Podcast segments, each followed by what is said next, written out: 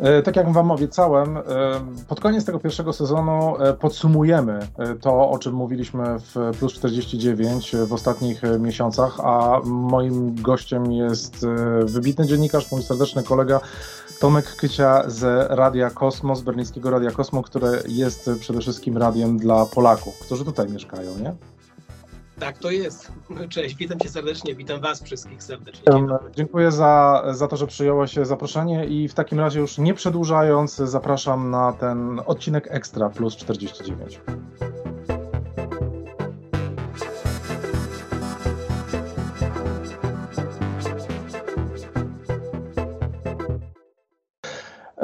Tomku, ja bym zaczął od tematu, który jest, myślę, tak, takim tematem najświeższym, od którym, o którym mówili Niemcy w ostatnich dniach. E, to wizyta prezydenta Wołodymira Zełenskiego w Berlinie. E, wizyta, która można powiedzieć była mega wpadką. Technicznie. No tak można powiedzieć. Nie tylko technicznie. Mam wrażenie, że również ideowo Y, ta wizyta nie została dobrze przygotowana. Wszyscy pamiętamy, że Niemcy byli w ogniu krytyki ze, swoim, ze swoją postawą ociągającą się ze względu na pomoc Ukraińcom. No i y, ta wpadka zaczęła się już choćby od faktu, że Załęski miał przyjechać niespodziewanie, a już wszyscy od kilku tygodni wcześniej wiedzieli, że przyjedzie. Była to wpadka berlińskiej policji, która już wcześniej Mówi się o tym, że był to przeciek kontrolowany. Nie wiadomo, jak bardzo był to przeciek kontrolowany, ale rzeczywiście berlińska policja podała do wiadomości, że prezydent Ukrainy Wołodymyr Zełenski pojawi się właśnie e, w tym dniu, w którym się pojawił, pojawi się w Berlinie. I to w ogóle spowodowało, to spowodowało e, straszne zamieszanie, ale też przede wszystkim złość ze strony dyplomacji ukraińskiej. Tak, e, ponieważ no, nie trzeba być e, tutaj e, zbyt inteligentny, by wiedzieć, że akurat prezydent państwa, który jest w stanie wojny i ma okupanta na terytorium swojego kraju, jest szczególnie zagrożony i ta wizyta miała tą podstawową, najwyższą, ten podstawowy, najwyższy stopień bezpieczeństwa, który przysługuje takim gościom choćby jak e, prezydentowi Stanów Zjednoczonych. A tutaj wcześniej wszyscy zaczęli mówić nie tylko o tym, że Zełęński przyleci do Berlina, czy też do Aachen, gdzie później miał odebrać nagrodę, ale y, wręcz szczegółowo podano program tej wizyty i to zaczęło rzeczywiście już źle funkcjonować e, wśród przede, dyplomatów. Przede wszystkim podano hotel, w którym, w którym będzie nocował, a no w takich sytuacjach e, hoteli się nie podaje. Ale czy wierzysz w to, że e, ten przeciek kontrolowany mógł być po prostu takim sygnałem ze strony Rosji, że ma gdzieś swoje wtyki w Berlinie, w niemieckich służbach i jest to w stanie wykorzystać? Tak, wierzę w coś takiego. To znaczy, oczywiście znajdujemy się w bardzo dziwnych czasach, żyjemy w trudnych czasach. W czasach, kiedy państwa ze sobą walczą, wiadomo, że mamy też do czynienia z walką na informacje, e, z walką e, informacji, mediów e, i przecieków. I właśnie to najprawdopodobniej miało miejsce. Rosjanie dali wyraźny sygnał: słuchajcie, my dobrze wiemy, co będzie, gdzie będzie, kto będzie i wciąż mamy tutaj swoich ludzi. Zresztą z drugiej strony y, niemiecki kontrwywiad pewnie doskonale wie, y, że na terenie Berlina od y, roku została wzmożona działalność agenturalna Rosyjskiej Federacji. Jak oceniasz tę wizytę w ogóle? Już pomijając, zostawiając sprawy techniczne, przechodząc do meritum sprawy, bo to była pierwsza wizyta Załęskiego w Niemczech od czasu wybuchu wojny e, w, w Ukrainie. E, I tak naprawdę przypomnijmy, że te ostatnie miesiące pomiędzy Ukrainą a była taka fala trochę zgrzytów. I tych dyplomatycznych, ale również taktycznych. No można powiedzieć, że po obrazkach, jeśli my mielibyśmy się tylko kierować e, e, scenami, które widzieliśmy w mediach, ja akurat nie miałem tej przyjemności, czy też tego zaszczytu jako dziennikarz obsługiwać e, tych wydarzeń z bliska, ty pewnie tak, ale widziałem po tych spotkaniach prezydenta z kanclerzem, ale też z prezydentem Niemiec, że była to wizyta, przynajmniej chciano by, była to wizyta serdeczna tak jak powiedziałem, ja nie miałem okazji być blisko, więc y, brakuje mi informacji tych y, z drugiej linii, że tak powiem, y, czy rzeczywiście to była serdeczna wizyta, ale pamiętajmy, rzeczywiście Niemcy mieli tutaj dużo, dużo do naprawienia. I Zełański dał chyba jednak sygnał, że jest gotów do dalszych rozmów, że jest gotów do w pewnym sensie zapomnienia pewnych etapów z najnowszej historii Niemiec, przede wszystkim tej prorosyjskiej polityki, za którą no, trzeba pamiętać jednak odpowiedzialny był w głównej mierze dzisiejszy prezydent Niemiec, Frank-Walter Steinmeier. No i kasa poszła za tą wizytą, to też trzeba o tym powiedzieć. Tak, duża. Duża i trochę sprzętu i troszeczkę widać, że Niemcy przyspieszyli jednak. Ja mam wrażenie, że przyspieszyli i to już przejdźmy do, do kolejnego tematu. Przyspieszyli e, w momencie, kiedy nowym ministrem spra no, spraw obrony narodowej został Borys Pistorius, bo faktycznie od tego momentu można powiedzieć e, coś zaczęło się dziać to przede wszystkim żołnierze ucieszyli się, że wreszcie mają szefa, który zna się na rzeczy. Chociaż oczywiście Boris Pistorius e, nie jest e, specjalistą od Bundeswehry, ale jest człowiekiem, który bardzo szybko potrafi się wgryźć w temat, wczytać. Przede wszystkim potrafi sobie zorganizować odpowiednich ludzi, ekspertów, którzy się znają na rzeczy. No bo wszyscy wiemy, że e, minister nie musi się koniecznie znać do samego detalu na, na tym, czym zarządza, ale powinien przede wszystkim potrafić zebrać wokół siebie zespół, którym zarządza. Jego poprzedniczka tego nie potrafiła. Pamiętamy jeszcze no, różne jednak potknięcia pani minister Lamprecht, czy to medialne, czy to także dyplomatyczne, a więc tutaj Bundeswehr odetchnęła i zaczęło się trochę zmieniać też także y, w, ja bym powiedział, że Bundeswehra zaczęła powoli, powoli wracać y, y, w ogień rozmów, debaty publicznej, czego nie było wcześniej. Y, chociaż to też taka rzecz wciąż jeszcze mało znana. W tym wielkim budżecie przeznaczonym na Bundeswehrę, który był obiecany przez kanclerza Scholza w ubiegłym roku, tych 100 miliardów euro, które są niesamowitą kwotą, z tych 100 miliardów euro w ubiegłym roku Bundeswehra jeszcze nie dostała nic. E, było tylko kilka zamówień na kilkadziesiąt milionów euro. Natomiast e, no jednak jeśli prześledzimy jak drogi jest przemysł zbrojeniowy, to wiemy, że kilkadziesiąt milionów euro to naprawdę nie jest wiele. Ale wiesz, wszyscy czekają e, w Niemczech na pieniądze, bo Christian Lindner jakoś nie, nie może budżetu przedstawić i zaklepać i nie może się z wieloma ministerstwami dogadać na temat kasy. Ja jako zwykły obywatel też czekam na pieniądze. Ale to jest, to jest jeszcze sprawa, myślę, e, no zresztą, zresztą powiedzmy Pistoriusz też dzisiaj już jasno mówi, że mm, te 100 miliardów to, to są pieniądze, które nie starczą. Tych pieniędzy powinno być zdecydowanie więcej. E, pytanie tylko, czy uda mu się te pieniądze w jakiś sposób wydobyć z Ministerstwa Finansów. Ja myślę, że e, w, tej chwili nie będzie takiej możliwości, że jednak kolejka jest długa, a niepokoje społeczne są wysokie, e, o czym pewnie będziemy jeszcze też mówić. E, na ulicach pojawia się coraz więcej grup społecznych, które protestują, które sygnalizują, że nie jest dobrze aktualnie w Niemczech, a wiadomo, że jeśli nie jest dobrze, to także potrzeba więcej pieniędzy w budżecie. Tomku, pozwól, że o strajkach za chwilę porozmawiamy, ale ja jeszcze chciałbym dokończyć ten wątek rosyjsko-ukraiński, żeby już go zamknąć i żebyśmy porozmawiali też o innych ważnych rzeczach. E, nie zszokowało cię, znaczy zszokowało. E, nie zaskoczyło cię jednak, że Gerhard Schroeder, który jest w ogniu, w, w takim ataku e, i w, jest atakowany z, z każdej strony i zresztą słusznie za swoją politykę, e, a może bardziej za swój biznes, a nie politykę. Jak odbierasz to, że pojawił się 9 maja w, wraz z żoną e, w ambasadzie rosyjskiej, by świętować 78. E, rocznicę zakończenia II wojny światowej? To mnie nie zaskoczyło. Zaskoczyło mnie natomiast, że tak mało w niemieckich mediach się o tym mówiło, że nie było to problemem. To, że Schröder jest prorosyjski i że wciąż będzie jednak odwiedzał swoich przyjaciół, to dla mnie nie było wielkim zaskoczeniem. Ciekawostką było też to, że w ambasadzie Rosji pojawili się też przedstawiciele e, tak. alternatywy dla Niemiec.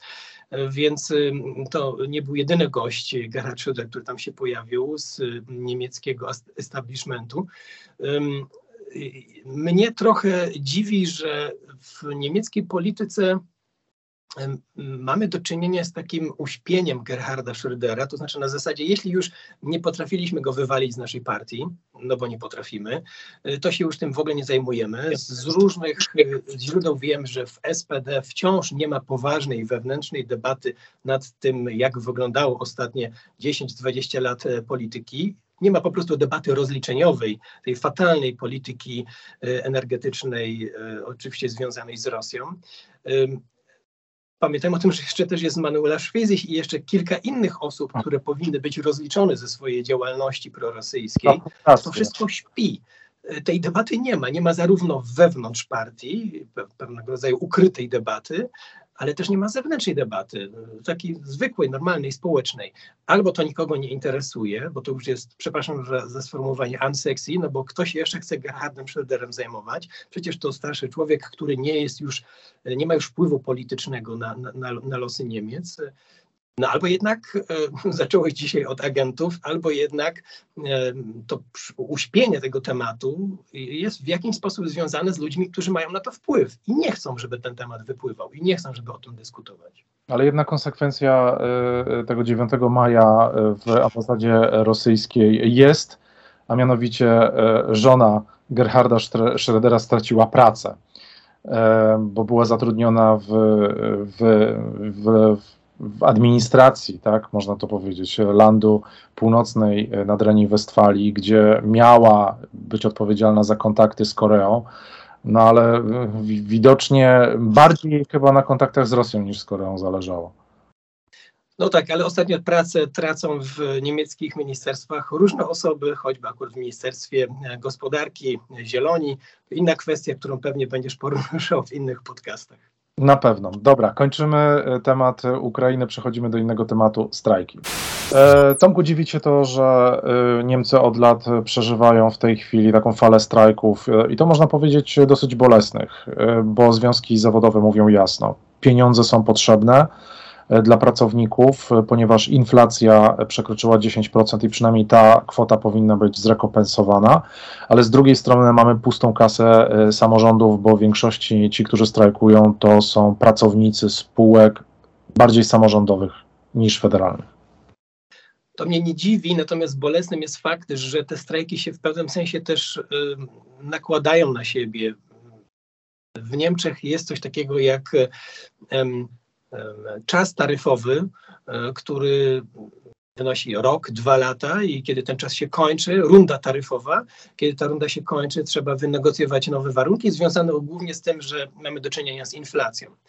I więc te rundy gdzieś tak się powoli ponakładały, że mamy do czynienia w tej chwili e, z końcem rundy taryfowej Deutsche Bahn, mamy do czynienia z końcem rundy taryfowej pracowników w sektorze społecznym, e, publicznym e, i ludzie zaczną wychodzić na ulicę. W Niemczech być może jeszcze bardziej kulturalnie i jeszcze w pewnym sensie zapowiedziane są te strajki, jakoś poukładane, nie są takie spontaniczne jak na przykład we Francji, ale one się mnożą i tak w rozmowach z różnymi ludźmi, choćby, no, choćby na osiedlu, jak się to mówi, tak, w własnym e, berlińskim, e, czuję, że te niepokoje społeczne narastają. Ludzie są naprawdę zaniepokojeni e, faktem, że w Niemczech ciągle gdzieś są jakieś strajki, są gdzieś jakieś rzeczy niedopracowane, są niepokoje, gdzieś jakieś pieniądze są niewypłacone. Um, mieliśmy do czynienia ostatnio ze strajkiem, który miał być, został odwołany, ale mimo wszystko pociągi nie jeździły, bo już Deutsche Bahn nie zdążyła się zorganizować, żeby y, ten odwołany strajk jakoś y, nie był odczuwalny dla pasażerów, to się naprawdę odbija na ludziach, na zwykłych pasażerach, na zwykłych mieszkańcach. Do tego dochodzą klimaaktywiści, którzy kleją się po ulicach i to nie tylko Berlina, ale różnych miast w Niemczech. Tego jest tak dużo, że dla państwa, które raczej jest państwem konserwatywnym w sensie politycznym, nie mówię w sensie etycznym, ale w sensie politycznym, czyli nie lubi wielkich, gwałtownych zmian, lubi to poukładane administracyjne życie, te kolejne, które zostały gdzieś wyrobione. Dla takiego państwa tego typu zmiany są zawsze bardzo bolesne. I dawno nie mieliśmy już takich niepokoi społecznych. No, pytanie teraz do niemieckich władz, niemieckiego rządu, federalnego głównie, jak sobie z tym poradzi. Na razie to nie zostało za, zaspokojone i na razie wciąż mamy pewną walkę robotniczą, jeśli można tutaj w ogóle ty, tymi, e, tymi hasłami rzucać. No faktycznie, bo y, walka jest, te strajki zostały, można powiedzieć, wstrzymane, czy też zatrzymane przez sądy, tu mówimy o tym strajku e, kolei, ale jakoś sądy nie są w stanie zatrzymać tego, co właśnie e, wyprawiają na ulicach e, przede wszystkim Berlina aktywiści ostatniego pokolenia. I to też jest takie dosyć ciekawe zjawisko, bo ludzie tracą, tracą cierpliwość, ale to całe zjawisko pokazuje, że sądy w Niemczech różnie pracują. E, I tak jak w Bawarii, e, bo tutaj przypomnijmy, pracują dlatego, że one właściwie są podporządkowane rządom landowym po części prawa, e, co do zgromadzeń są inne w Berlinie, inne w Monachium i to powoduje, że w Monachium aktywistę można za, na 30 dni posadzić do aresztu e, za to, że ludziom zatruł życie, natomiast w Berlinie e, mamy do czynienia ze zjawiskiem, gdzie policja jest mega sfrustrowana, bo e, każde odklejanie aktywisty mm, i doprowadzenie go przed sąd powoduje to, że sędzia po prostu takie osoby wypuszcza ale zapadły już pierwsze wyroki. Oczywiście one dla tych, którzy są w pewien sposób krytycznie nastawieni do, e, do e, klimaaktywistów klejących się na ulicach, a jesteśmy w podcaście, więc pozwolę sobie na tego typu przepraszam, y, prywatną opinię, tak, ja również należę do tych krytyków, których denerwuje taki sposób e, protestu, ponieważ uważam, że mamy wiele tematów, które są ważne na świecie i nie powinniśmy e, blokować całego miasta po to, żeby o nich opowiedzieć. Tych, którzy rzeczywiście są zdenerwowani, tych być może nie zadowoli ilość wyroków, ponieważ dosłownie kilka wyroków zapadło w Berlinie niedawno, kilka tygodni temu.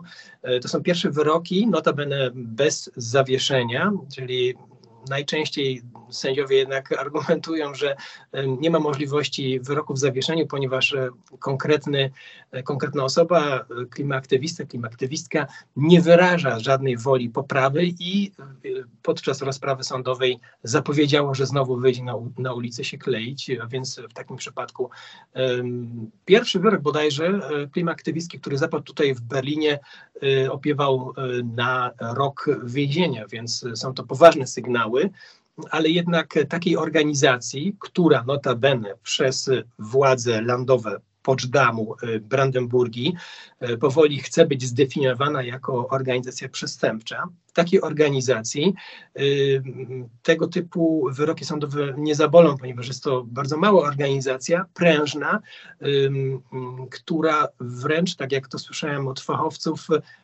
właśnie ze względu na naszą presję, na, na, na, nasze, na naszą krytykę reaguje e, w sposób jeszcze bardziej radykalny i wyszukuje jeszcze większych, e, spektakularnych e, kroków, sygnałów dla społeczeństwa, aby zasygnalizować swoje cele. To dajmy sobie jeszcze na koniec dwa tematy, krótko. E, jeden temat właściwie, nie, dwa związane są z, jakby nie patrzeć, trochę z klimatem, czyli już połączmy tych e, aktywistów, jak niektórzy mówią, terrorystów, e, z, z tymi sprawami dalej klimatycznymi. Bilet 49 euro. Dobra, dobry pomysł czy zły pomysł? Dla pasażerów pewnie dobry pomysł. Pytanie, czy ten bilet się spłaci w najbliższym czasie u przewoźników, a takie sygnały do nas docierają. Do ciebie też pracujesz w tej branży, wiesz dobrze, że e, przewoźnicy, którzy muszą dołożyć niejako do biznesu, e, sygnalizują, że najprawdopodobniej nie wytrzymają e, takiej niskiej ceny biletu, że albo gdzieś swój tabor będą musieli zostawić nieremontowany, albo swoje, swoją sieć połączeń to się dopiero okaże najprawdopodobniej po roku takiego biletu, czy y, takie państwo, jednak bogate bądź co bądź, jak Niemcy, jest w stanie wytrzymać taką, taką ofertę. Ze strony pasażera jest to dobra oferta. Pytanie tylko, czy rzeczywiście we wszystkich miejscach, we wszystkich rejonach Niemiec, ponieważ tam, gdzie autobusy czy, czy e, kolej miejska w ogóle nie jeździ, no nawet bilet za 49 euro no po prostu nic, nic ci nie da. No jeśli nie ma połączenia gdzieś w głębokiej Brandenburgii, to nie opłaca się również bilet za 49 euro. Więc właśnie, bo e, to, to, to jest oferta, którą, e, która jest bardzo ciekawa dla pasażera, ale to trzeba sfinansować wszystko i to są naprawdę grube miliardy euro. E, czy taki bilet powinien być dla tych, którzy w Niemczech mieszkają i tutaj płacą podatki, czy to powinien być bilet również dla turystów? Bo tutaj zdania są podzielone. Dlaczego mamy finansować turystom bilet tani? No, tego typu dyskusja przewijała się też przez Niemcy, kiedy Niemcy chcieli wprowadzić płatne autostrady dla obcokrajowców, a zwolnić swoich kierowców, którzy rzekomo płacą, no nie rzekomo, płacą rzeczywiście podatek za używanie dróg. To się nie udało. Unia Europejska wyraźnie pokazała, że nie jest to wyjście, które zostanie zaakceptowane w Unii Europejskiej. Mm, ale rzeczywiście istnieją tutaj, tutaj akurat społeczeństwo jest podzielone i, i nie jeden powie, że no przepraszam, skoro ja korzystam z tego i płacę, to dlaczego ten ktoś, kto e, z tego korzysta, a nie płaci, e, ma taki przywilej? Ale można by powiedzieć, jeśli jadę dzisiaj jako niemiecki pasażer koleją do, pociągiem do Warszawy i korzystam później z warszawskich udogodnień, no to też jednak płacę za bilet kolei miejskiej, autobusu, czegokolwiek w Warszawie dokładnie taką samą cenę jak warszawiacy. Nie dopłacam więcej. Więc myślę, że jednak tą pigułkę trzeba będzie przełknąć, że jednak, no tak, tak to po prostu jest. Poza tym turyści też przynoszą pieniądze do, do, no, do, do, właśnie, do kasy niemieckiej. To właśnie przy tej okazji zdradźmy, bo za twoim oknem jasno, za moim ciemno. To już powiedz wreszcie. tak, e, w Japonii, w której teraz e, jestem, e, są tak zwane rail passy dla turystów na Shinkanseny, czyli na te pociągi dużych prędkości. Przejazd z Tokio do Osaki kosztuje nawet 200 do 300 euro normalnym biletem, natomiast taki bilet siedmiodniowy, gdzie można jeździć dowolnie tymi pociągami, kosztuje 200, 200 euro bodajże. I to jest dobry sposób na przyciągnięcie turystów, bo on naprawdę przyciągnął turystów. I oni przynoszą pieniądze, przynoszą pieniądze dla małych przedsiębiorców, dla sklepikarzy, dla czegokolwiek. Więc myślę, że y, tak, na pierwszy rzut oka po prostu możemy się bronić, dlaczego mają inni płaci, y, nie płacić, ale jednak w następnym kroku już widać, że tak, jeśli turyści są na przykład w Berlinie, gdzie ja akurat w tej chwili się znajduję, to znaczy, że oni też te pieniądze tutaj przynoszą, rozkręcają biznes i z tego żyje również miasto, potrafi odnowić swoje drogi. Myślę, że tak, powinni. Znaczy, ja też jestem za tym. Znaczy, to jest na pewno e, temat dyskusyjny, ale myślę, że to jest jakiś sposób, żeby przyciągnąć e, turystów. Odejdźmy od turystów, przeczytajmy na koniec przy tym klimacie. E, wyłączone mamy reaktor. Nie działa już żadna elektrownia atomowa w Niemczech. Histeria dosyć długa to była, nie? Z, jak popatrzmy na, to się zaczęło wszystko w 98 roku. Wiesz, ja teraz nie wiem, czy y, nasze połączenie Osaka-Berlin y, spowodowało, że usłyszałem histerię czy historię, ale ja bym powiedział, tak, to była histeria dosyć długa. Ponieważ nic nie wskazywało na to i nie było żadnych dowodów na to, że niemieckie elektrownie atomowe, te, które jeszcze zostały, bo już y, część tych elektrowni zostało dużo wcześniej wyłączonych, że te, które były jeszcze, są elektrowniami zagrożonymi w jakikolwiek sposób, y, nie są bezpieczne dla, dla środowiska, dla społeczeństwa. Niemcy się przestraszyły jako państwo y, bardzo poważnie po wielkim tsunami w Japonii. Skoro jesteś już w Japonii, to możemy ten wątek też dalej pociągnąć. I nagle Angela Merkel stwierdziła, że wyłączamy wszystkie elektrownie atomowe. Bo warto też pamiętać, to był 2011. 11. Tak. Y, pani Merkel stwierdziła, pani kanclerz Merkel stwierdziła, że wyłączamy, ponieważ 20 y, do 30 tysięcy osób było wtedy przez cały tydzień na ulicach Berlina, demonstrowało po tym, żeby wyłączyć elektrownie atomowe w Niemczech.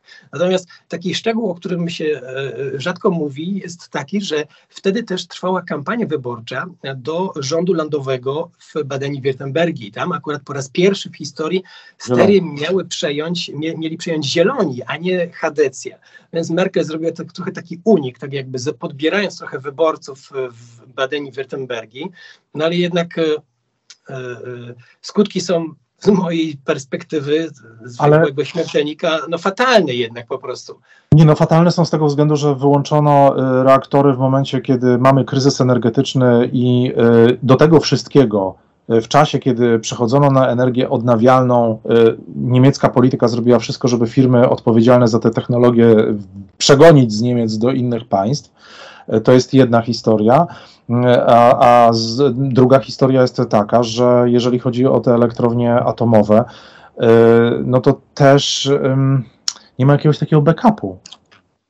Nie ma. Poza tym warto też wiedzieć, że po wyłączeniu elektrowni atomowych w Niemczech istnieje jeszcze cały system związany z elektrowniami atomowymi. Jest jeszcze bodajże kilkadziesiąt y, miejsc, w których były testowane różne technologie elektro, y, energii jądrowej. To są wszystko bardzo drogie i też bardzo duże systemy gospodarcze, które były budowane przez dziesięciolecia.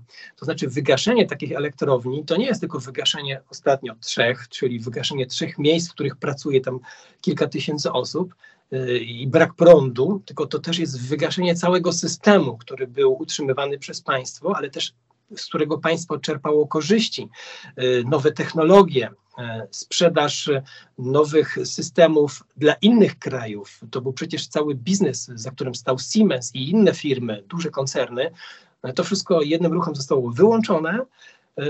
No i zatem, no można... I zatem poszły gigantyczne, nie zapomnijmy, gigantyczne odszkodowania, bo chyba do roku, o ile mi się wydaje, 2018 e, niemiecki rząd musiał wyrzucić 26 czy 27 miliardów na e, wyłączanie tych elektrowni na odszkodowania dla, e, dla koncernów energetycznych. A tu mieliśmy Fukushimę i energetyka jądrowa się dalej rozwija i nikt nie zamknął tych elektrowni.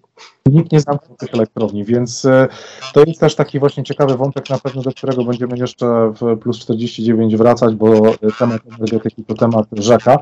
E, tymczasem e, bardzo dziękuję za to, że byłeś moim gościem w plus 49. Ja polecam Wam Radio Kosmo, bo naprawdę możemy tym radiu dużo ciekawych rzeczy usłyszeć, które są dla Polaków na pewno istotne, ale i też bardzo ciekawe. E, bardzo dziękuję. Tutaj, tu przychodzą nasi goście, Kosmo po polsku, e, radio i podcasty. Zapraszamy, wystarczy jakikolwiek streamingowy portal wyłączyć, żeby nas znaleźć, wpisać Kosmo po polsku i macie już najlepszy obok Tomka Lejmana podcast pod słońcem. Dziękuję, dziękuję. bardzo zrobiłem się aż czerwony, a, a propos to tylko na koniec jeszcze yy, dla wszystkich yy, krótka informacja, że tak, pierwszy sezon mamy skończony, w tej chwili krótka przerwa, wracam do Was w czerwcu, ale w czerwcu też wracam w troszeczkę nowej formule. E, a mianowicie e, rozpoczynamy od czerwca podcast Plus 49 News w wersji audio w tych wszystkich e, serwisach typu Google Podcast, Apple Podcast, Spotify i tak dalej, i tak dalej. Poniedziałek, środa, piątek. Natomiast druga, drugi sezon podcastu Plus 49, tego magazynu w dłuższej formie, ten magazyn nie w piątek, a w czwartek od 8 czerwca. E, dziękuję jeszcze raz, dziękuję Tomku e, i w takim razie widzimy się w drugim sezonie, widzimy się w czerwcu. Wam też życzę powodzenia i trzymam za Was kciuki.